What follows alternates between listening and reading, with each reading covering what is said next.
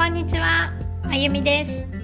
このチャンネルでは私の経験を通して感じたことや学んだこと日々の気づきなどをありのままの私で伝えていきます。私の話でも聞いてちょっとでも元気になってくれる方がいると嬉しいです。朝の準備をしながら運転しながら家事をしながら子育て中の気分転換に聞いてみてください。昨日アドラー心理学では人の行動全体を100%としたら人一人の行動全体ですね。不適切な行動はたったの5%適切な行動は95%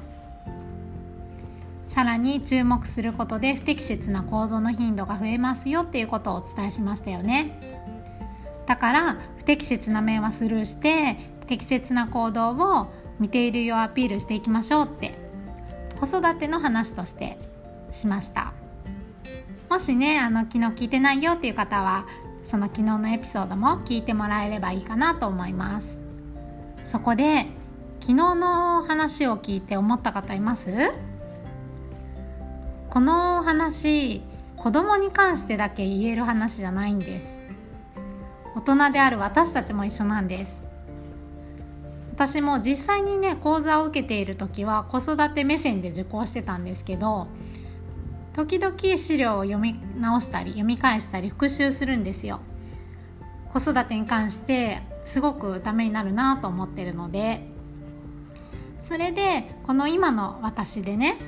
その資料を読み返した時にあ私たちも一緒だなって思ったんですよ。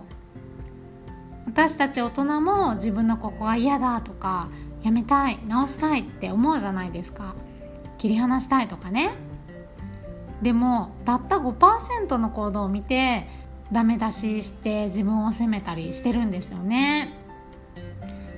95%は適切な行動なのに。面倒なことがあっても嫌なことがあっても悲しいことがあっても生きてるっていう事実で言ったらこれはね100%素晴らしい行動。事実だなとも思いました。それは私がね思ったんですけどその中の95%適切な行動たったの5%が不適切な行動としたらダメダメな行動って本当にわずかで大したことないですね。なんかね自分ではやっぱりそこをこうダメだなとかねあっちゃーっていうところってすごく目がいっちゃいますけど昨日の子供の話と一緒で。本当ね大したことないですよ。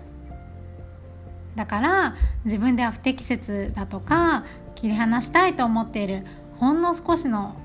側面にとらわれすぎずにいつの間にかこうね自分でハードルを上げて当たり前となってしまった側面こそもっと良いところ出ししていってあげたいなと思いました。本当ね誰かがね言ってはくれないですもんね。子供みたいにあそこ見てるよって。言ってくれないけど自分で見つけて自分で言ってあげることはできると思うので。はい。それでは今日も最後まで聞いていただいてありがとうございました。私の話が面白かったなとか何か感じるものがあった方は是非フォローしてもらえると嬉しいです。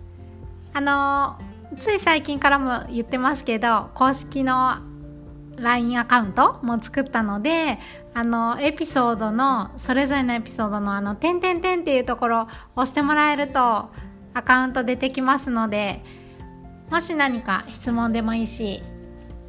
何だろう何でもいいです。つながりたいなって思ってくれた方是非あの登録してみてください。よろしくお願いします。ありがとうございました。また明日。